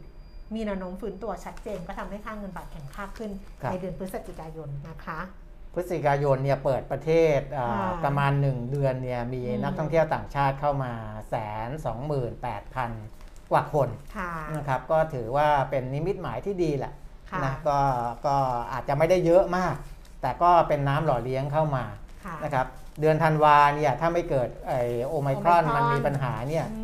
อ่า คาดว่านักท่องเที่ยวต่างชาติน่าจะเข้ามาประมาณสัก3 0 0 0 0 0คนอืมนะแต่ตอนนี้ไม่แน่ใจว่าจะต้องปรับตัวเลขหรือเปล่า เพราะว่าอืมอ่าเราก็ต้องมีความเข้มข้นขึ้นใช่ใช่ในกระบวนการตรวจสอบมีความรัดกุมมากขึ้นจะอะไรอย่างเงี้ยเนาะเอเอออนะก็อ่าตรงนี้แต่ว่าอย่างไรก็ตามก็ถือว่าแนวทางของเราก็ไม่ถึงกับมีการล็อกดาวน์ค่ะนะอันนี้คือ ตัวเลขที่รวบรวมเข้ามา มันก็จะมีผลกับเรื่องของค่าเงินด้วยค่ะนะครับถ้ามันมีการล็อกดาวน์มีการอะไรประเทศที่ล็อกดาวน์เนี่ยอ่านั่นก็หมายความว่าอาจจะมีผลให้ค่าเงินเขาอ่อนลงไปได้ด้วยอืมนะครับอืมนะน้องตาลบอกต้องเงินเย็นเย็นๆด้วยนะคะ ไม่งั้นไม่มีข้าวเย็นกินแน่ๆข้าวเย็นน่ะมีแต่กับข้าวมีหรือเปล่าไม่รู้ตอนเนี้ยเออนะนะลำบากแท้อ่าฮะๆดิฉันเนี่ย คือที่พูดทั้งหมดนะบอกว่าโอ้ยแบบเหมือนคุณแก้มมีหุ้นเยอะเลย ไม่ได้มีหุ้นเยอะ แล้วปรับปรับพอร์ตไม่ได้ด้วยเพราะมันอยู่ในกองทุนใช่ใช่คืลองกองลงทุนแล้วก็ล็อกไปเลยไงล็อกไปเลยอะอืมแล้วกองทุนดิฉันนะไม่ใช่กองทุนแบบ กองทุน คือเป็นกองทุนที่มันเอาออกไม่ได้เป็นไม่อย่าง LTF เงี้ยเออ LTF อยู่สองกองอะตอนเนี้ยอ่าฮะซึ่งซึ่ง ไม่นก็ที่ครบแล้วก็มีแต่ยังไม่ได้ขาย มันจะไปขายเลยพันห้าร้อยวะเออเคยขายไปแล้วพันแปดไงเออพันแปดร้อยอะขายไปสองกองอ่าเออแล้วตอนนี้มันเหลืออีกสองกองมันจะไปอ่าฮะขายได้ไงอะเออมันก็ต้องถือจนกว่าอายุเจ็ดสิบแล้วล่ะตอนเนี้ยดูแนวโน้มแล้วนะอ่าฮะและที่แบบว่าพอร์ตใหญ่สุดอะคือ RMF อืม RMF มันทำอะไรไม่ได้อยู่แล้วไงเออเออ มันก็ต้องอยู่งั้น มีแต่เติมเติม เพราะว่ามันต้องเติมอะ เมื่อเราจะเอาไปลดหย่อนภาษีใช่เนี่ยวันนี้เขาก็มีไอ้ข้อเขียนเรื่อง เรื่องเรื่องลดหย่อนภาษีนะว่าคนส่วนใหญ่บางทีลืมอ่าลืมซื้อ RMF ต่อเนื่องอ๋อเออลืมจ่ายค่าเบี้ยประกันข้ามปีอะไรประมาณเนี้ยเออเออต้องไปเช็คเพราะนี่เดือนธันวาคมแล้วนะใช่ใช่เดือนธันวาเนี่ยเราต้องสิ่งที่เราต้องประเมินคือรายประเมินรายได้ทั้งปีที่ผ่านมาอืมเพราะมันจะเห็นชัดเจนแล้วโดยเฉพาะคนที่มีรายได้หลายทางอืมแล้วก็ต้องคำนวณแล้วว่าซื้อ RMF ไปเท่าไหร่อืมซื้อ S F ไปเท่าไหร่ ซื้อประกันไปเท่าไหร่อะไรเท่าไหร่อะไรอย่างเงี้ยอืมเราจะได้แบบคำนวณได้ว่า เราควรจะเสียภาษีให้รัฐเท่าไหร่อ่าหรือว่าเราควรจะขอคืนจากรัฐเท่าไหร่อ่าฮะอืมเคยเคยทำไหมไม่ค่อยได้ทำก็จะซื้อสมมุติว่าจะซื้อกองทุนลดหย่อนภาษีก็อ่าซื้อเท่าที่ไม่ของเราไม่เต็มซื้อไม่เต็มอยู่แล้วอืมนะเพราะว่ามันเยอะแล้วมันซื้ต้องใช้เงินเยอะแล้วซื้อเต็มมันใช้เงินเยอะ เอาพอนิดๆหน่อยเอๆอเอานิดๆหน่อยๆเออ อ้าว เออเราก็นะมาคุยให้เขาฟังเนาะ ตัวเลขอีกตัวหนึ่งอ้าวเดี๋ยวนะคุณฮะคุณพรเทพสวัสดีค่ะ สวัสดีครับ คุณแก้วสวัสดีเออค่ะขอบคุณวันนี้มาดูด้วยเหรออะตัวเลข ตัวเลขอีกตัวหนึ่งที่ถือว่าเป็นตัวเลขที่ดีนะค่ะ แล้วก็อ่าทางรัฐบาลทางภาครัฐเขาก็คุยเหมือนกันว่ามันขยายตัวเพิ่มขึ้นก็คือ ดัชนีผลผลิตอุตสาหกรรม หรือว่า MPI อ่า นะครับของเดือนตุลาคม จริงค่ะๆอันเนี้ยรัฐมนตรี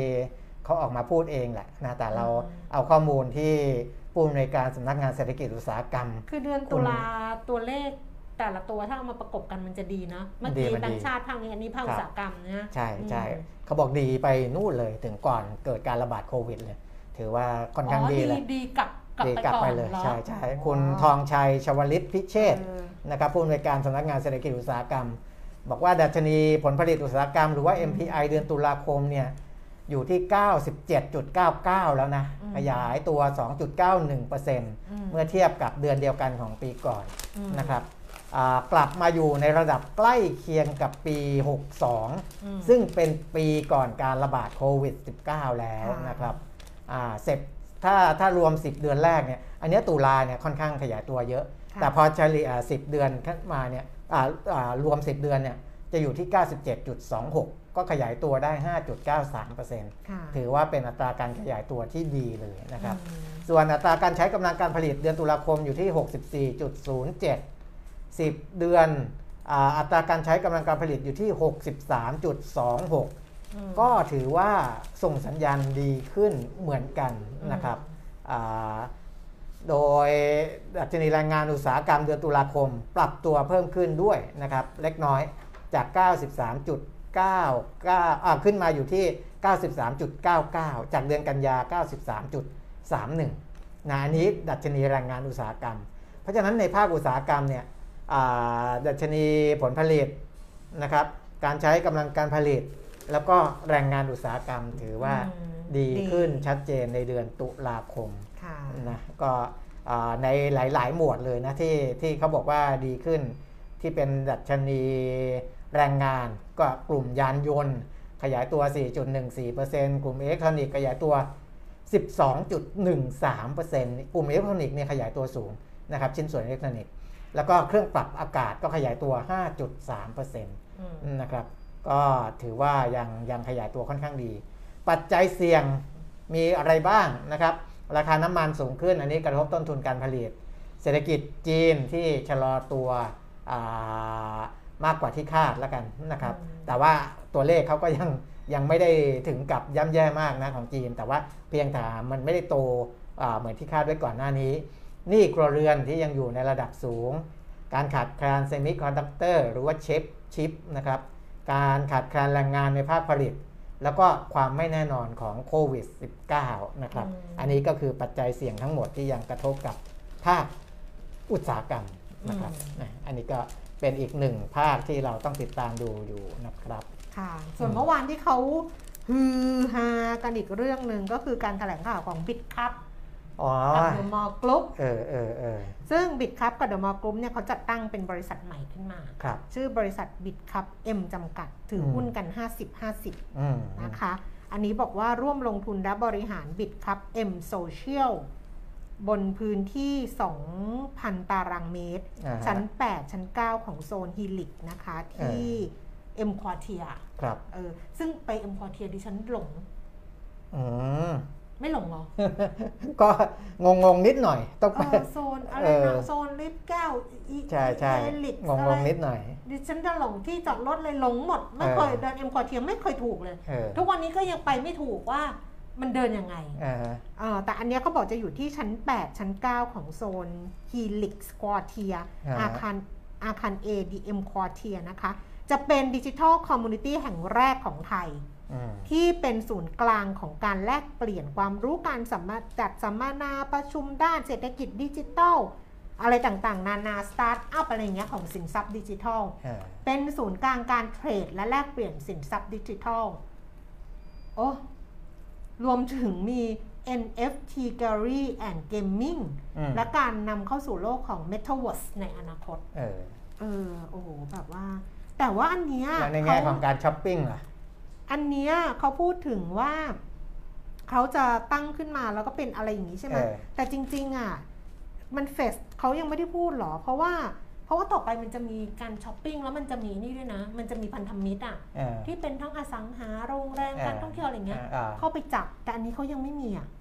เขาเขาเหรอเขาอาจจะแยกข่าวไง หรอเขยังแต่ว่าไพูดผมะชอบหัวของไทยรัฐนะ ถ้าอ่านแบบชาวบ้านชาวบ้านเอเนี่ยอเอออ่า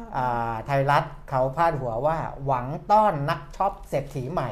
เออเดอะมอลล์รับชำระเจ็ดสกุลเงินดิจิตอลเออเอออันเนี้ยมันจะไปโยงกับเรื่องของการความเป็นรูปธรรมในเออแง่ของเอาเงินดิจิทัลเนี่เนี่ยยเขาบอก มุ่งเจาะกลุ่มนักท่องเที่ยวคุณภาพ หรือกลุ่มนักท่องเที่ยวที่มีกำลังซื้อสูงเออกลุ่มนักธุรกิจนักลงทุนรุ่นใหม่กลุ่มเศรษฐีใหม่ครับ New Wealth ใช่จากการลงทุนในสินทรัพย์ดิจิทัลที่เพิ่มขึ้นอย่างรวดเร็วใช่ผลักดันให้ประเทศไทยเป็นสวรรค์ของการลงทุนในสินทรัพย์ดิจิทัลและการท่องเที่ยวพลิกโฉมการสร้างประสบการณ์ช้อปปิ้งไลฟ์สไตล์และการท่องเที่ยวเออนะก็คือไทยรัฐบอกว่าไงเขาบอกประมาณว่าคนที่อยู่ในโลกอ่า ไอเงินดิจิทัลเนี้เออก็มีกำไรกันเยอะใช่อ่าพอมีกำไรกันเยอะมันก็มีกำลังในการจับจ่ายใช้สอยเยอะ ก็คือที่เราบอกว่าเศรษฐีเงินดิจิทัลนี่ก็คือว่าอ๋ออ่าเขาก็บอกที่คือไม่ใช่คนทั่วๆไปนะอ่าอ่าคือเราเราเป็นคนในโลกดิจิตอลเนี่ยอ่ามีมีเงินแล้วก็อ่าพอมันรวยขึ้นมาจากโลกดิจิตอลเนี่ยเงินก็สินทรัพย์เอาไปดิจิตอลใช้ได้อ่าก็เอาไปใช้ได้ไงอืมก็เอาเงินตรงนี้มาใช้นะครับ แล้วก็ คนที่รับอ่าสินทรัพย์ดิจิตอลพวกนี้ก็มีช่องทางที่จะเอาไปทำอะไรต่อได้นะครับเออเออนี่แหละเขาถึงบอกว่าเป็นพวกกระเป๋าหนัก แล้วก็มีพฤติกรรมการใช้จ่ายเงินสูงอ่านะเพราะว่าอ่ามันมัน มีโอกาสที่จะได้ผลตอบแทนสูงประมาณนั้นแหละนะครับเออแต่เขาไม่ได้โอเคพูดถึงพันธมิตรใช่ไหมเขายังไม่ได้พูดใช่ไหมเอ่อคุณสองเก็บไม่ไว้พูดวันนี้ป่ะไม่เขาก็นี่ไงมีไหมเขาก็แตะๆไงเครือข่ายพันธมิตรอ๋อใช่ใช่ใช่แล้วมีการท่องเที่ยวแห่งประเทศไทยอ๋แออร์เอเชียบางกอกแอร์เวย์เครือดูสิตอนันดา property อะไรอย่างเงี้ยโคนะเอออันนั้นก็เป็นกลุ่มพันธมิตรเขาแล้วแหละก็เจ็ดที่สจะรับกุลนะคะเขาเจ็ดสกุลก็มีอ๋อบิตคอยทีเทอร์อีเทเรียม สเตลล่า XRP บิตคัพคอยแล้วก็เจฟินคอยอ่านะครับนี่สามารถแลกเป็นสินค้าหรือบัตรกำนัน ทั้งในห้างแล้วก็ศูนย์เอออ่าศูนย์การค้าเนี่ยนะครับเออโดยไม่มีค่าธรรมเนียมนะตั้งแต่วันที่ 1 ธันวา 64 จนถึง 28 กุมภา2565อ่านะครับ แล้วก็สมาชิก M Card ของอ่าเขาเนี่ย ก็ยังสามารถใช้สินทรัพย์ดิจิทัล 100 บาทแลกรับ 800 M Point ได้ ก็คือ M Card M Point คือเขาก็พยายามจะเอาแปลงไอ้ตัวสินทรัพย์ดิจิทัลเนี่ยมาเป็นอ่ากำลังซื้อในการอ่าจับจ่ายใช้สอยนี่แหละอ่าฮะอ่าอาจจะแปลงเป็น voucher แปลงเป็นอืมอะไรต่ออะไรเนี่ยอ่าเป็น point เป็นอะไรที่เอาไปใช้ต่อได้นี่แหละ คือมันก็เป็นอีกอีกด้านหนึ่งแล้วรายรับกโลกขหองนึ่ห้างสรรพสินค้าก็ต้องรับเป็นสกุลเงินดิจิทัล อ่าถ้าถ้าถ้าถ้าในในในในโปรแกรมนี้นะ แล้วเขาบันทึกบัญชียังไงอะไม่รู้ อันนั้นคิดไปถึงบัญชีแล้วอะเออเขาใช่ไหมถ้าเขามีรายรับเออจากการขายของเป็นเออเป็นเงินสกุลดิจิทัลเออแล้วเขาบันทึกบัญชี เขาก็ต้อง mark to market สิเขาบันทึกบัญชียังไงเออแล้วเขาจะเสียภาษีบนฐานไหนเออ ภาษีนิติบุคคลใช่ไหมอันนั้นเยอะไปปะสงสัยเยอะไปปะถามนักวิเคราะห์เดี๋ยวนักวิเคราะห์เขาก็หรอคำนวณให้เออหรออ่าเอฮะอแล้วคิดขึ้นมาไงว่าอ้าวในเมื่อเขาขายของอ่าฮะแล้วเขาขายเป็นขายเป็นสกุลเงินดิจิทัลครับ แล้วเขารับมาเป็นเงินดิจิทัลอ่าฮะแล้วภาษีมูลค่าเพิ่มเขาจ่ายเป็นอะไร แต่ว่าอย่างแล้วเขาบันทึกบัญชีเออแต่มันยังไม่เยอะขนาดนั้นหรอก นะมันมันแต่มันช่วงในแรงบการเงินมันต้องมี เพเออราะเขามันต้องขายมีของอะๆถูกถูกถูกป่ะเขาเออขายของไงอ่าฮะเออ ใครรู้ไหมอะรู้เขานั่นได้นักบัญชี นักวิเคราะห์เขามีวิธีการ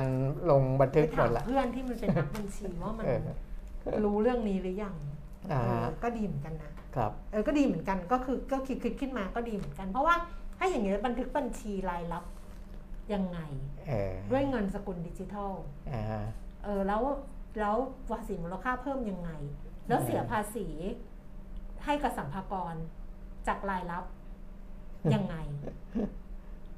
เอาสัมภากรรับเงินสกุลดิจิทัลไหมอะเหรก็อไม่เขาไม่รับอยู่แล้วเหรออืมเขาไม่รับอยู่แล้ว แต่มันต้องไปแปลงมา ไปแปลงมาให้มันเป็นเท่าเทียบเท่ากับรายได้ปกติก่อน แล้วสุดท้ายมันก็จะกลับมาที่เงินสกุลหลักแต่ว่ารักไอ้ราคาถูกปะสุดท้ายมันก็กลับมาที่เงินสกุลหลักถูนะกเมื่อแบบเนี้ยอ่าฮะอืมแต่ราคาที่ตีราคาเนี่ยมันต้องไม่เหลื่อมล้ำกัน นักบัญชียังงงอยู่ครับเห็นไหมเอเอออเนี่ยดิฉันก็สงสัยไงคุณอภิชาติขอบคุณมากนักบัญชียังงงเออใช่ป่ะมันจะยังไงใช่เพราะในเมื่อมันเกิดการซื้อขายมันมีภาษีมูลค่าเพิ่มมันต้องถูกมี ภาษีบุคบุคนิติบุคคลมันต้องอะไรไม่เราต้องไปไปเทียบเคียงคล้ายๆ ว่าสมมุติอะว่าแล้วสมมติมีช็อปช่วยชาติมีอะไรอย่างเงี้ยเออที่แบบเอามาลดภาษีช้อปปิ้งเราลดภาษีเออลดภาษีเงินได้บุคคลธรรมดาเออแล้วเราไปจ่ายด้วยเงินสกุลดิจิทัลเออแล้วเราลดภาษีเงินได้บุคคลธรรมดา มันจะได้หรือเปล่าไงเออฐานนั้นมันน่ะจะเขาได้อาจจะไม่หรือเปล่าให้รับนะไงเออเออ นะเพราะว่าเราเราต้องคิดว่าสมมุติว่าเราซื้อเป็นเงินสกุลต่างประเทศมันก็มีฐานคิดอ้าวถ้าได้เงินอยู่สกุลแล้วต่างประเทศมันมีฐานคิดเออถูกอ่าฮะมันมีฐานคิดมันจับต้องได้ไงมันมีแต่ฐานเงินดิคิจิดตอลมันก็มีราคารายวันเหมือนกันเออราคาณปัจจุบันไม่ใช่ราคารายวันหรอกราคาณวินาทีนั้นอะเออมันก็มีมันสามารถเช็คได้อืมแต่เพียงแต่ว่าเขาต้องบอกว่า จะยึดราคาในตลาดไหน เพราะมันมีหลายตลาดอ่า และแต่ละตลาดเนี่ยบิตคอยน์ในแต่ละตลาดราคาไม่เท่ากันนะอืมใช่เออมันราคามันไม่เท่ากันออเขาจะต้องไปดูอีกว่า ถ้าจะมาร์ k ทูเออมาร์เก็ตราคาบิตคอยเนี่ยเออจะใช้ราคาของตลาดไหนเป็นตัวมาร์เรื่องนี้ต้องไปถึงสภานักบัญชี คือสภานักถูกบัญชีอะถูกสภานักบัญชีต้องอันนี้แล้วอะเออถูกป่ะสภาใช่นักบัญชีต้องแบบเออเออ เออเออมันยังไงวะเอมันอยังไงเออย่างอเงี้ยใช่ถูกป่ะเพราะว่ามันถูกต้องมีการบันทึกบัญชีไงนะฮะมันต้องมีไงแต่ว่ามันจะเออยังไงเท่านั้นเพราะไม่งั้นมันมันมันระบบพวกนี้มันต้องมันต้องชัดเจนมพเพราะไม่งั้นเนี่ยมันจะเป็นแหล่งเป็นช่องทางของการฟอกเงินใช่ได้ไม่ง่ายงั้นใช่ไหมไม่งั้นมันใช่ก็จะแบบอ้าวแล้วมันยังไง เพราะสิ่งที่กลัวกันก็คือว่าจะใช้ไอ้สินทรัพย์ดิจิตอลเนี่ยเป็นช่องทางในการฟอกเพเงินราะว่าคุณซื้อสินค้าะรับบริการคุณอะไรอืมได้หมดอย่างเงี้ยเออใช่ป่ะเออคุณก็มัน ครับอืมนั่นแหละเขาต้องไปหาทางนี่ไงไปรหาอทาสงภาวิดูชากันชีพใช่สภาเออวิชาชีพบัญชีก็ต้องแบบใช่โหสงสารเหมือนกันนะคะเหนื่อยอะเหนื่อยแทนยังไม่ทันไรเลยเหนื่อยแทนละอ้าวอะเพราะฉะนั้นอันเนี้ยอันนี้เดี๋ยวต้องดูว่าพอเดอะมอลล์แบบนี้นะครับบนเดอะมอลล์ฉ่างแบบนี้นะเออเซนทรันว่าไงเออใช่ป่ะอ่าฮะเซนทรันว่าไงอะครับต้องไปดูอีกแล้วกันว่าต้องดูแต่ว่าจริงอ๋อคุณอภิชาติบอกประชุมเดือนหน้าๆอ่า คุณญาติอยู่ในสภาวิชาชีพนักบัญชีป่ะคะสวัสดีค่ะบอกจะประชุมเอเดือนหอน้าประเอชุมอเดือนหเอน้าอดูเหมือนกันอืมนะครับ ค่ะเดี๋ยวจะคอยติดตามเขาว่าเป็นยังไงว่าอยากรู้ไงอืมอยากรู้อยากเห็นอ่าฮะอะต่อที่อ่าอีกข่าวหนึ่งก็สุดท้ายถือว่านะเป็นเรื่องดีเหมือนกันสุดท้ายนะนะครับเพราะสุว่าดท้ายละสุดท้ายละสิบห้าเจ็ดละอ่าคุณหรือใครสนั่นหรือใครอยากฟังต่อไปเรื่อย คุณสนั่นอังอุบลกุล ประธานกรรมการหอการค้าไทย และสภาหอการค้าแห่งประเทศไทยนะครับบอกว่าอ่าภาคส่งออกของไทยเนี่ยเชื่อว่าจะยังฟื้นตัวต่อเนื่องไปเลยนะ ไปปีหน้าก็ยังโตได้ดีนะครับอ่าคิดว่าอ่าส่งออกปีนี้เนี่ยอาจจะโตได้ถึง 15%ๆอืมส่วนปีหน้าจะอยู่ในกรอบ 5-8%นะเพราะว่าอืมอันนี้เราคุยกันไปบ่อยแล้วว่าฐานค่ะปีนี้ถ้าฐานปีนี้สูงขึ้น ปีหน้าจะให้โตแบบ 2 หลักเหมือนปีนี้ มันก็คงจะไม่ง่ายนะครับ เพราะฉะนั้นที่คาดคาดๆกันไว้ก็คือในกรอบ 5-8%อันเนี้ยยังเป็นไปได้แต่ก็ยังให้เห็นว่าสัญญาณการส่งออกหรือว่าจริงๆวันก่อนที่นักเศรษฐศาสตร์หลาย ๆ คนมานั่งคุยกันเนี่ยค่ะการส่งออกก็ยังเป็น ความหวัง หัวหอกหัวหอกเออของของของเรานะครับ เพราะฉะนั้นเนี่ยเอ่อก็ภาครัฐจะต้องหาวิธียังไงสนับสนุน ในเรื่องของการส่งออกหาตลาดหาอะไรก็ว่ากันไปนะแล้วก็พูดเรื่องนี้มาเป็นร้อยปีไม่ถึงเพราะว่าพูดเรื่องนี้มานานๆแล้วเนาะเออเออไม่ถึงร้อยเราพูดไปเกินเวอร์เดี๋ยวเขาบอกว่าพูดเวอร์เกินอะก็ประมาณนี้พูดนแล้วแล้วมันก็กลับไปเรื่องของช่วงที่แบบ ส่งออกอะถ้าเกิดมันมีปัญหาปุ๊บก็กลับมาพูดเรื่องอะไรว่า โครงสร้างการส่งออกเรามีปัญสิหานค้าปัญหาเรื้อรังสินค้าเรามันไม่ได้เออไปเรา สอดรับกับสิ่งที่มันเปลี่ยนแปลงไปของโลก เราไม่มีเอออะไรอย่างเงี้ย Product Champion หรืออะไรเออก็แล้วแต่นะมันก็แล้วแต่ก็คือเราเคยมีจ้างแบบอ่านักการตลาดระดับโลกเลยนะ อ๋อ มาแนะนำให้ว่าอ่า ไทยควรจะเอา Product อะไรที่ถือว่าเป็นอ่า Product Champion เนี่ยที่มีเป็นแล้วมีมันตัวชูโรง เอาเขาก็แนะนำไว้เยอะแยะไงแต่ไม่รู้ทำได้หรือเปล่าถ้าของเราเป็นสินค้าเกษตรไงก็มันต้องโยงกับสินค้าเกษตรนั่นแหละที่เขาแนะนสิค้กษตรำเออมแต่ว่าก็น่าจะยังไปไม่ถึงตรงนั้นอืมนะอืมบางช่วงดิฉันก็คิดถึงดรสมคิดขึ้นมาเหมือนกันนะบางช่วงเออบางช่วงอารมณ์อะก็คิดถึงอ่าฮะเออดรสมคิดพูดลอยๆนะขึ้นครัมาบเหมือนกันอะเพราะฉะนั้นวันนี้นะคะ ประมาณนี้ก็แล้วกันก็คิดว่าน่าจะ ครบถ้วนอัปเดตกันไป วันนี้ก็ได้เรื่องของทิศทางตลาดหุ้นเนาะจากครับโบรกเกอร์ต่างๆ ที่เขามองในช่วงสั้นๆนะคะ อ่าฮะ ว่าเป็นยังไงก็เติม ถ้ายังเติมได้อยู่ก็ย่อลงมาก็เติมทีละ 5%ใช่สำหรับใช่ตลาดหุ้นบ้านเรานะคะ ครับ แล้วเดี๋ยวพรุ่งนี้เราค่อยกลับมาเจอกันเนาะวันนี้เราสองคนลาแล้วนะคะ ขอบคุณทุกท่านสำหรับการติดตามแล้วก็ขอบคุณที่ส่งข้อความเข้ามาทักทายวันนี้ข้อความเยอะมากเลยขอบคุณจริง ๆนะคะพรุ่งนี้เจอกันวันนี้ลาแล้ว สวัสดีค่ะ สวัสดีครับ